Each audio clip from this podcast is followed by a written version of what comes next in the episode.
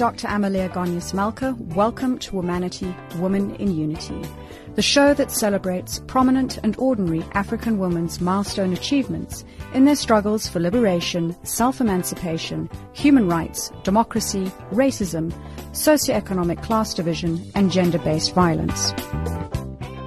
South Africa has many young achievers that are truly reaching for the stars we revisit the stories of three young ladies who featured on Womanity in 2017.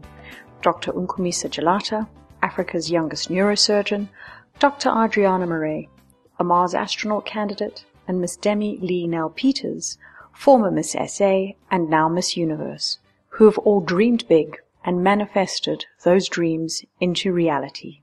First up is Dr. Ncumisa Jilata, who at the age of 29 became Africa's youngest neurosurgeon. She tells us about her journey to and in neurosurgery. Can you share with our listeners what made you decide to become a neurosurgeon? Okay, the decision to become a neurosurgeon was, I think, twofold, you know. Um, as a young person, you sort of uh, look at a lot of things, and um, the decision to eventually pick one usually it's influenced by a lot of things. So I'd say what stands out for me in terms of picking neurosciences as a whole was a particular grade 11 teacher that we had. His name is Mr. Nodia.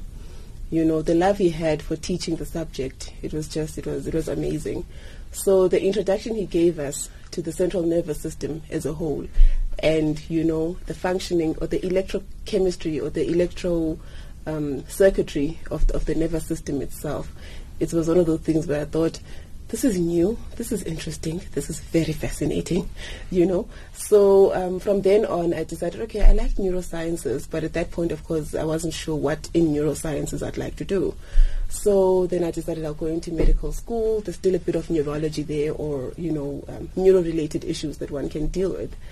And um, I particularly remember, I think third year or fourth year, when we then started going to to the hospital now to you know get a little bit of so this is the practical training, the practical as, training as, part of your yes. studies. You going to, ho- to the hospital, you're introduced to, to patient care. You know, you're introduced to how to talk to patients. So I realized there was a, a shortage of neurosurgeons because, particularly in Walter Sisulu um, University where I studied, which is attached to the Nelson Mandela Hospital, I realized there were actually no neurosurgeons, despite the pathologies being there you know, because it's a huge area that um, the hospital is servicing. So you'd find when you get, uh, say, neurosurgical emergencies, there was a general surgeon who would sort of do the emergency operation, but then everything else, you know, the more complicated, the tumors, the interesting, actually fascinating parts of neurosurgery, you would just see the patient, the imaging would be done, and the patient then has to be sent to Durban or to Cape Town. So it was always sort of this more like a mystery to me. Like, what happens to these patients when they then get to Durban and Cape Town? And that's when I decided, you know what, that's what I'm going to do. First and foremost, it is fascinating. Number two, there is a genuine need for, for, for neurosurgeons. So that's pretty much what influenced my, my decision making. So looking at demand and supply, trying to well, fill that yes, gap. Yes. On that note, how would you say being a neurosurgeon has changed your perspective of life, mm-hmm. the way you view the world now? I must say it has changed it. Firstly, you know when you're young and you're growing up and you think to yourself, there's so much the world has to offer and you have to be perfect. Things are black and white, there are no gray zones. You either want to be, you know, a pilot and you must be that, or you want to be a presenter, you must be that, and you must be this perfect pretty woman who gets married and you do this and that things the one one thing neuro has taught me is that firstly life is precious it is short and it is not guaranteed. I may be now on my way home from here get into a car accident and that's the end of it you know? So trying to live one's life um, to please people usually is only to the detriment of one's own peace inside. So the perspective that I've got now on life is, you know what? I'm happy to be alive today. Firstly, things can go wrong, they can go very right as well. so really, don't sweat the small stuff. You know, in, in, in, simple terms, don't the small stuff. And as we are a gender-based show, mm-hmm. I also heard from one of your previous interviews that you'd said that you've had to work hard to prove yourself in a male-dominated that field of medicine. Mm-hmm. And specifically, which I find mind-blowing, that it was common to be second-guessed as a woman, but one's work ethic will always speak volumes. Mm-hmm. And as a result of that, you'd hoped to become as a worthy standard for young girls to give them the courage to break through those barriers of patriarchy in medical science. Can you elaborate on this issue of bias towards women mm-hmm. and also what your suggestions would be to other women when facing similar circumstances? Yeah, it's a very important um, point you're, you're, you're, raising. And um, you find part of the problem is not actually even within the organization itself, but you find the society at large. You know, when you get to a hospital, I'm going to start from the patient's perspective. You get to a hospital, you are um, there with your dad, he just fell today, and the casualty officer has told you, no, there's a small bleed, you know, um, or big enough to warrant surgery, and we're going to wait for the neurosurgeon to come, and they're currently still in theater. So it is not uncommon to get there, start explaining the situation to the patient, and having introduced yourself as Dr. Jilata. And um, this is what we're going to do. This is the cut we're going to make, and this is the reason your dad has got this, etc., etc., etc. Then the next question comes. Firstly, you're young, and now you're a woman. Then the next question is, actually, when we came, we were told that the doctor is in theatre. Do you know when he's going to be out? And you think to yourself, but like when I came here, I introduced myself as Dr. Jilata. I work in neurosurgery, and um, so I am actually the doctor taking care of you. Okay, so then, so how many of these operations have you done? It's not an unfair question, but of course, being a young woman, you tend to find that you get it a whole lot more than perhaps your, your male counterpart, you know. So, but with uh, growth and maturity, and uh, of course, having spent the time that I've spent in neuro, you know, you, you get to get a bit of um, resilience to that and um, train yourself that you have to sound confident at any given point in time. So that even if somebody is going to be second guessing you, they are second guessing the work part of it, but not necessarily you as a person.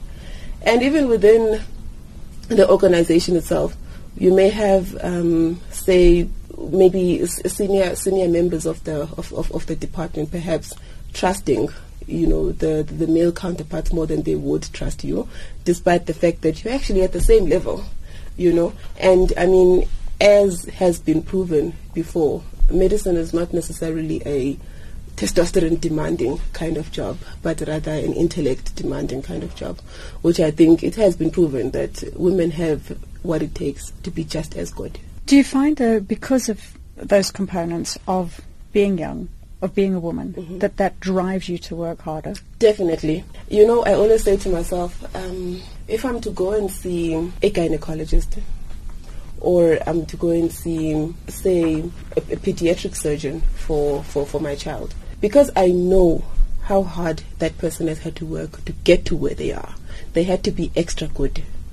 So trust me, you go to a woman. I'm not saying that they're better than the male counterparts, but because I know how good they had to be at their job to be taken seriously, firstly by the patients, by the their teachers, the professors that have taken them into the job, you know. So you have to work that, go the extra mile, because sometimes you'll find, say, there's a new consultant coming into your into your department from an, from another hospital. They see, oh, here's a lady. Um, okay, at times they'll refer to you as, where's that girl? You know, and you think to yourself, had I been male, would you have been you know, calling out for me like that. Where's that boy? Because I don't recall anybody ever being called like that. You know, where's that boy? But somehow when it's when it's you being a lady, it's okay to just be referred to as where's that girl? Where's and those are little things where you decide, you know what, I'm going to show you. I'm going to do this and I'm actually going to do it better than you. You know, so because of that, I tend to it may be biased on my part, but I tend to trust the female doctors a tad bit more. I think that sounds wrong, but that's just a bias on my Well, I think that is a fantastic insider perspective and insight which really goes to, to show the, the journey that women have had to take, and you mm. know the pain that they've had to walk to through, through. Exactly. that gives them perhaps the, the edge in their profession. Exactly. Today we're talking to Dr. Ncumisa Jilata, who is Africa's youngest neurosurgeon. We would love to receive your comments on Twitter at Womanity Talk. Dr. Jilata, when we last left off, we were talking a bit about gender. Gender equality is increasingly a global focus. As such, taking into consideration the different challenges and successes that women's legal rights have had over the last few years, in your opinion, do you believe that 50-50 representation across the board is attainable? I believe that, uh, you know, wholeheartedly so, actually. And um, the problem is, though, for anything to change, it takes time. And we start by changing the mentality first. And even if it means you, you've got to focus on generation by t- targeting different aspects in each generation, but eventually you will get there. And I believe that we can actually get there within my lifetime. Because I was uh, actually, ju- just to digress a bit, thinking about um, something similar the other day with my nephew. Here's a young man who is eight years old, you know, of course, a, a little boy. But um, in his world right now, for example, his aunt is a neurosurgeon, his pediatrician is a woman. In his world, you know, women are equally good. So there's no talk about, no, this one is a lady, so she might not be as good. This one is. So by virtue of having those types of role models, you then raise a young man or a generation which sees no gender in terms of gender roles. So we can definitely attain it, but we do, however, I think we've got a long way to go, you know, and part of it involves, I think, if we are to, to, to, to attain this dream, perhaps within my lifetime, we need more of the movements, you know, which are sort of directed towards women, women empowerment, but to sort of try bridge the gap between private sector, government sector, and academic sector because you find sometimes these three sectors uh, sort of exist independently, you know, of each other. But now to try raise, you know, the, the, the, amount or, or the number of women who are sort of in, in leadership roles or in, you know, in high decision making roles. So we need something or more movements to sort of try bridge this gap between these three. So I definitely think it's a it's, it's it's an attainable dream. I'm glad you say that in your lifetime. Definitely in my lifetime because I want to see it. I'd like to wake up one day and even if I'm 65 or I'm 70 and not be judged for being a woman. You can be judged for being old because you're old and maybe you started, you know, getting dementia or something. So at, at, at 75, I'd like to know that, no, any young girl that, that's growing up, I'd like to know that they're not going through the same struggles that perhaps I had to go through.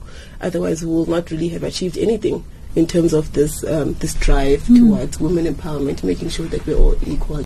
That was Dr. Ncumisa Jilata, Africa's youngest neurosurgeon. Up next is Dr. Adriana Marais, who is a theoretical physicist and aspiring extraterrestrial with ambitions to rocket off to Mars. We begin by assessing education in the science, technology, engineering, and mathematics domains, and move on to address space exploration and relocating humans to Mars. Do you think that schools and universities in South Africa are doing enough to encourage young women to pursue careers in science, technology, engineering, and maths? So I would say we're in the midst of an education crisis here in South Africa based on the World Economic Forum report from last year that we currently rank, uh, um, I don't want to say rock bottom, but I think amongst the handful of countries in the world that are lowest performing for school leavers in math and science. So I've always been very much a firm believer in myself as a scientist and not as a woman in science. So yes, I happen to be a woman in science, but I'm a scientist predominantly and I've been lucky enough to have had mentors in the universities that I've been in that have really encouraged me as a researcher and as a scientist and never really, um, you know, thought of me as a woman in science, which I appreciate, but just as a scientist. So I think this argument argument's twofold. I mean, of course, we do have a, a deficiency of women in, you know, businesses and high positions as well as in, in STEM careers and uh, in PhD programs and even perhaps in, in um, schools where students are choosing and are largely male choosing maths and science, whereas maybe the females are not choosing with as much frequency. So the problem goes all the way from the top down to the bottom, I guess, and it is something that we need to address because I think the kind of challenges that we're facing currently globally can only be addressed if all of us work together on these problems, and that means we need, you know, kind of on average 50% contribution from men and women to get all aspects of contribution. Um, also, I think it's interesting. Um, I don't remember exactly where I read the statistic, but I've read it twice now. So, 80% of jobs by 2020, or let's say within the next decade or so, will be in the in the STEM field. So, science, technology, engineering, mathematics, um, because of the level of um, technologization, though that's not a word, but because of the way everything's uh, becoming more reliant on technology, we're going to need more experts in technology, whatever area of technology these may be. So I think that kind of um, you know, makes the South African tragedy even so much more of a priority to deal with because if we're not preparing our school leavers now in maths and science, then in 20, 30 years' time when 80% of careers are based in technology, science, maths, um, we're going to have a real problem uh, if we don't already have one now. So I think we need to encourage girls and boys to get involved in STEM um, careers. And in some ways, I feel that being a woman in science, I've had larger advantages than men in the same position because of fantastic programs like the L'Oreal for Women in Science, which I'm proud to be a, an affiliate. Um, I've served on the jury subsequent to having been awarded um, various awards within through the years. So that's a great program that really looks at the statistics and says um, we need to put, put money towards this in terms of funding. For example, myself during my PhD, to, to finish that degree without having to worry about working full-time or part-time to fund those studies. So these opportunities exist, exist for women and not for men. Um, and yeah, so I think there are opportunities for women in science. Universities do have uh, methods where they try to in, increase numbers. But I think at the end of the day, the the role models are really important, and maybe previous generations didn't have women as role models in high positions in universities as professors or things like that, and certainly very few of my professors were women in physics. So I think it's changing now because my peers seem to be fairly well balanced in terms of the women and the men entering the field. Um, so I think it's changing, but I think, yeah, the power of inspiration and role models we can't underestimate. So I'm not sure whether it's a matter of, you know, doing specific programs. Yes, we need specific programs, but I'm more about it. I think it's about getting out there and doing what you do and being visible and thereby encouraging others to get involved. It sounds as though there is a combination of, of three elements that, that come through. One, definitely from a role model perspective. Two, resourcing. And three, focus. And as you say, if 80% of jobs are going to be in the STEM environment by 2020, this becomes a, a, a travesty and a tragedy if we don't invest into the youth of today because well, 2020 is three years away. Very short time. Yeah, very short. You're also an advocate of education and you're actively involved in the promotion of science and space exploration as a special project coordinator for the Foundation for Space Development in South Africa and this is part of the Africa to Moon project. Could you share with us a little bit more about what that entails? So the Foundation for Space Development, amongst other projects, is um, hoping to launch the first uh, African mission to the moon within the next decade or so. So the idea is to educate and inspire um, students and learners around Africa to reach for the moon by reaching for the moon. So Africa certainly has the combined um, capacity and talent and skill to send a mission to the moon, but this hasn't yet been done by any one country. So um, by collaboration of various university and uh, other corporate type centers around Africa that, ha- that have the, the, skills and the capacity to, to contribute to such a mission, um, we plan to, yes, launch a probe to the moon to either orbit or to land on the surface of the moon, and at the same time to take projects um, designed by students and learners around the continent um, to the moon to implement their science there. Um, also to televise the whole the whole project um, and just to yeah inspire kids from Africa that Af- it's the time of Africa is now. Um, we we don't lack the capacity to to reach uh, these kind of scientific goals that other countries may have reached already.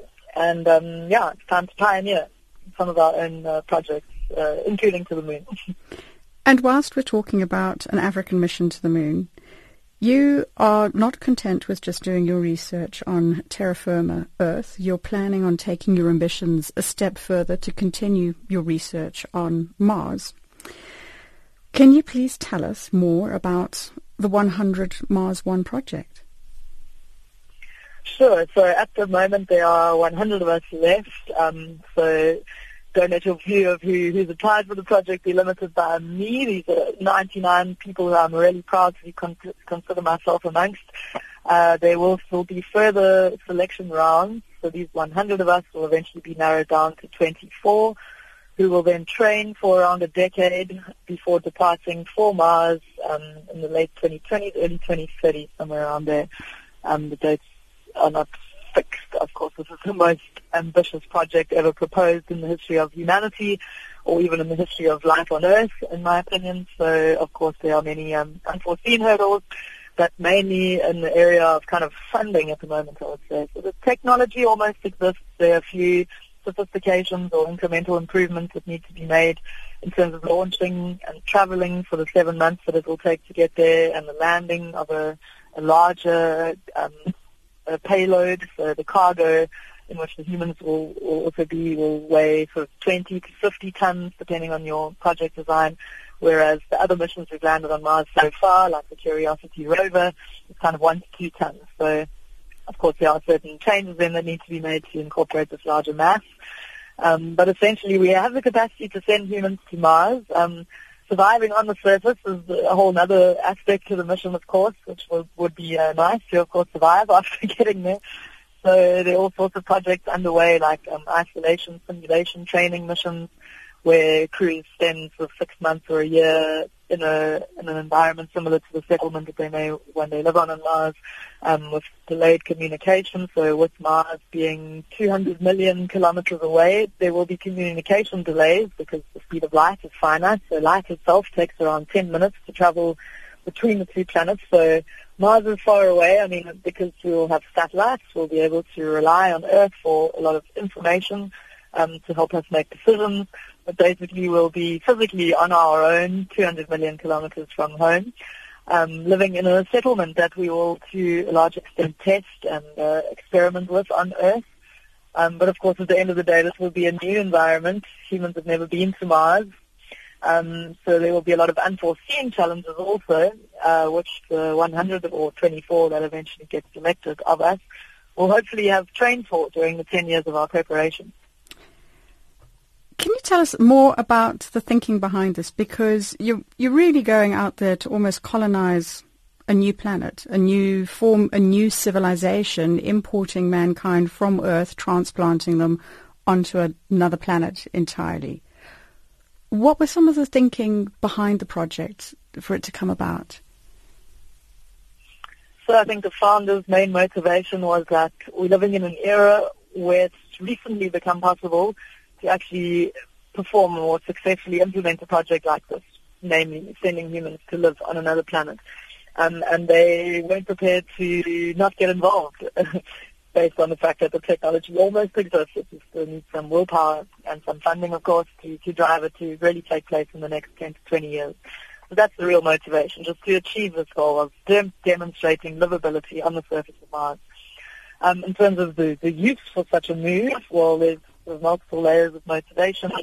Um, Elon Musk says it most simply, you know, either we stay on Earth as humans and eventually go extinct.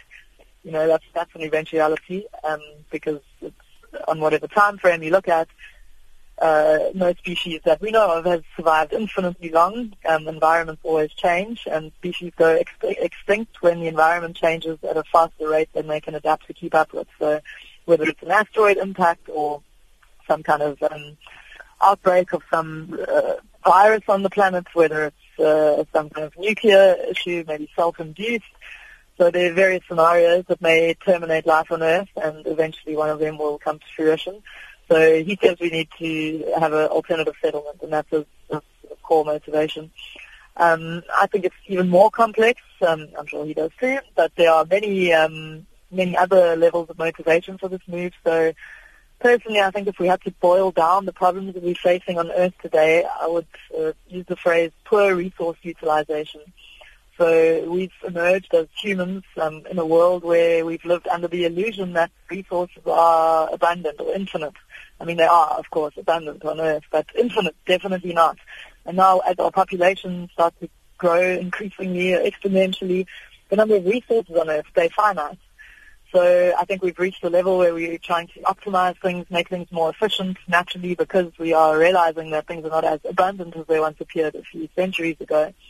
And I think the move to Mars will just really accelerate us in the right direction. So not that everybody needs to go to Mars, but those who do will really demonstrate an important principle, namely that we can live much more efficiently and in a much more sustainable way than we do currently, even more than we can even imagine. Because if we can survive on the surface of Mars under these hostile conditions, where it's thought that you know life on Earth would not exist, and it wouldn't without technology, but we can take technology and we can demonstrate just how efficiently it's possible to, to live in a settlement like that. So, I mean, we won't eat meat on Mars because it's just not uh, justifiable to have uh, an animal like a cow or a sheep, you know, consuming so much resources simply for the pleasure of eating. Um, so I think, you know, moves like this are things that we need to start thinking about on Earth. We'll be solar powered. The whole settlement will rely on solar energy for its functioning. Um, as far as we know, there is no fossil fuel on Mars because there's no evidence of large-scale photosynthesis at any point. So, yes, the natural source of energy will be sunlight and technologies will be developed in, in terms of this aim. Everything will be recycled. I mean, uh, imagine a drop of sweat coming off of your forehead and getting sucked into the ventilator and purified. The salts put on one side, the water put back into the into the water system for the habitat. Uh, components of computers of or whatever technologies we have that break will be um, sort of uh, taken apart as much as possible and put back into 3D printers to as large extent as possible. You know, every every piece of equipment that we have will be either reshaped or reused or reformed um, and we won't be extracting resources with the kind of careless abandon that we do on Earth often. So I think that mentality, that mindset of um, using technology to live in a very efficient way is really the only way that we're going to have a sustainable future on Earth as well as on Mars. I think that's a really interesting insight. It's not just about how you survive on Mars, creating a, a new habitat that's in, totally self-sufficient, but it's also about reapplying those learnings, funneling them back to Earth to improve how we optimize our resource usage here. You've spoken about the motivations behind the project almost from a point of view of the project leaders. What are some of your mm. personal motivations for doing this? So my personal motivation in a nutshell is curiosity. Um, as a child, I read a lot. I wouldn't say I've always, you know, obvious candidate to be a scientist. Um, but I have definitely always been a lover of learning and knowledge and absorbed whatever books I came across and later on the internet, always reading and researching. That's sort of part of who I am. So as a child, I always longed to have been born in a different era. I felt that this modern era that we were living in was kind of boring and I wanted to be a, Viking warrior or an Egyptian queen or a Greek philosopher or any other fascinating period of history. However, now I've changed my mind, and now now is the most interesting time in which to be alive, in my opinion. Things are changing at, at an incredible rate, at an unprecedented rate, and achieving your wildest dream tomorrow is really much more probable now than it ever would have been in history before. So I think no matter what era I lived in, I would have been amongst those people to put up their hands to volunteer or to pioneer some new mission, some new idea, um, to go where people haven't been before and discover new things and explore new things. So I think that's just part of my personality trait. Maybe as a French Huguenot descendant, um, amongst other people who you know traveled many months by sea to get to the tip of Africa of hundreds of years ago when my ancestors moved here. Maybe it's part of my DNA to have this kind of pioneering, exploring spirit. Um, but yeah, for me it's really about curiosity and then there's so many benefits of this curiosity to society, so the knowledge creation, the technology improving, um, and yeah, all the basically it boils down to knowledge creation that takes place when you're curious and you push your boundaries. Well, arguably you couldn't get more pioneering than traveling to Mars. that was Dr. Adriana Marais, a theoretical physicist and astronaut candidate of the 100 Mars One project.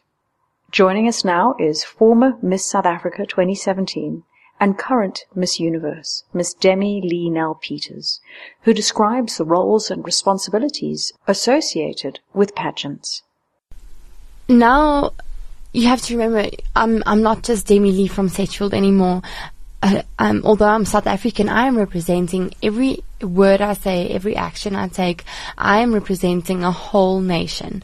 You know, different cultures, different languages, different towns, different cities, and uh, that is a very big responsibility because you have to take everybody into consideration. Although I, I feel like I've always tried to take people around me uh, to consider them and to respect their their beliefs and and the way they do things. But I feel that now you are under much more pressure to do so. And I would say that given the global view of these types of pageants that it's not just South Africa that you're representing, but it's also Africa. Definitely, definitely also Africa. And I can feel it on my social media platforms.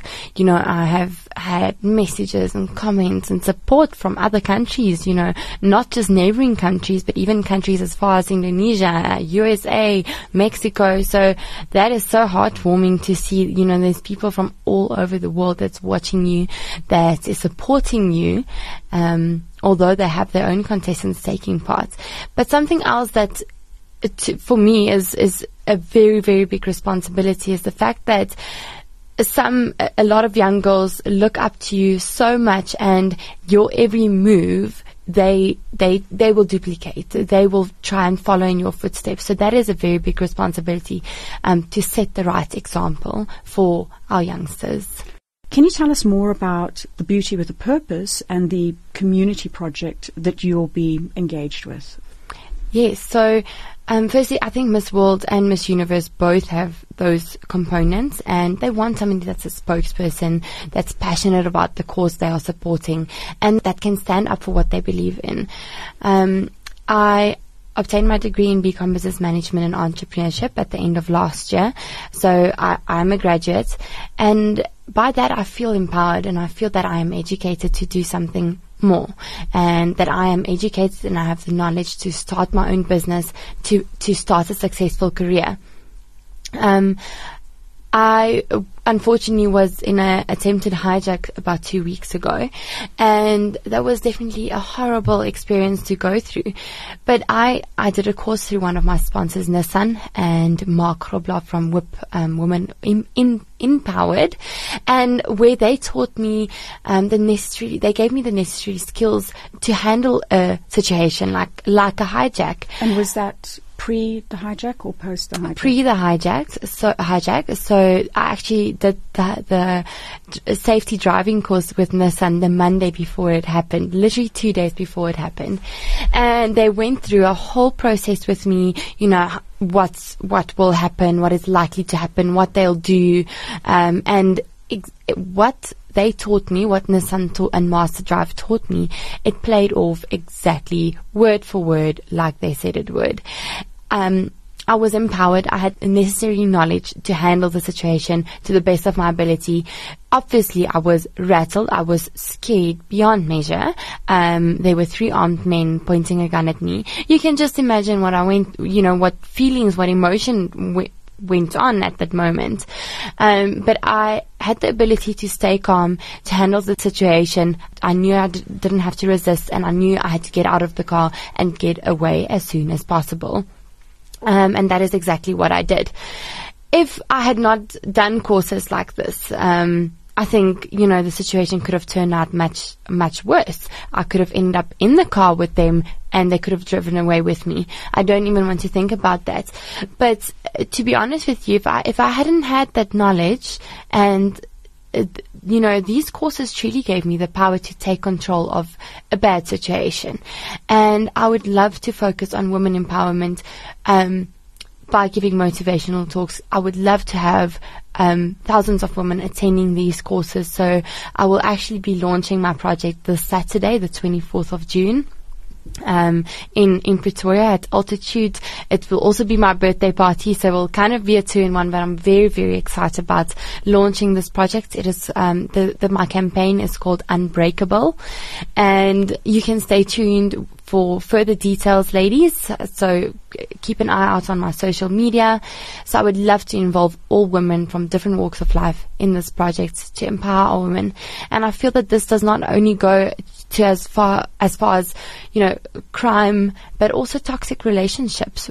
Our program is all about gender equality and it is increasingly becoming a global focus. And if I look at just recently in terms of events, uh, Wonder Woman, it has been yes. an absolute phenomena and success from female lead through to female director. Yes. And I think that that is very, very empowering for everyone around the world, particularly young women, yes. to, to look up to and know that this can be achieved. Definitely. But it also reminds me about the fact of building female leadership, and leadership is obviously a key area in your DNA and what and what you're focusing on.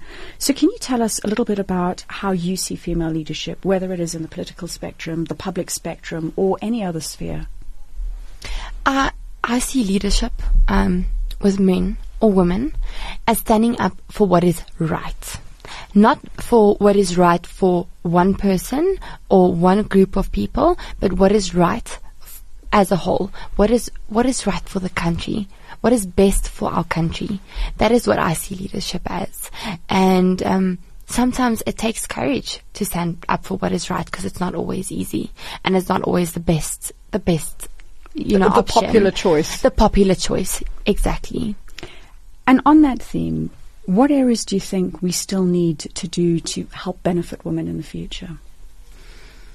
I think women need to know what their worth is, and they need to know that um, they are worthy of love and care and respect, and they deserve all of those things. It's it's to me, it's not a um, what's the word? Um, it's not a privilege. I feel that that's a right every woman should have, um, is to be respected. She should be able to wear whatever she wants, um, say what she wants, do what she wants, pursue a career that she wants without being judged and without being disrespected for that. Lastly, we are coming now to an end of the conversation. Can I ask you, in closing off the show, to please share a few words of inspiration which you'd like to impart to young women that are listening to us today? I would really like to tell women out there that I can promise you one thing, and that is that people want to see you do good, but they don't always want to see you do better than them. Um, nothing is going to just land in your lap. Nothing is going to just happen for you. You are going to have to make sacrifices to make it work, to make your dreams a reality. And if you believe in something, believe in it all the way. Uh, to me, there's no use in doing something half-heartedly.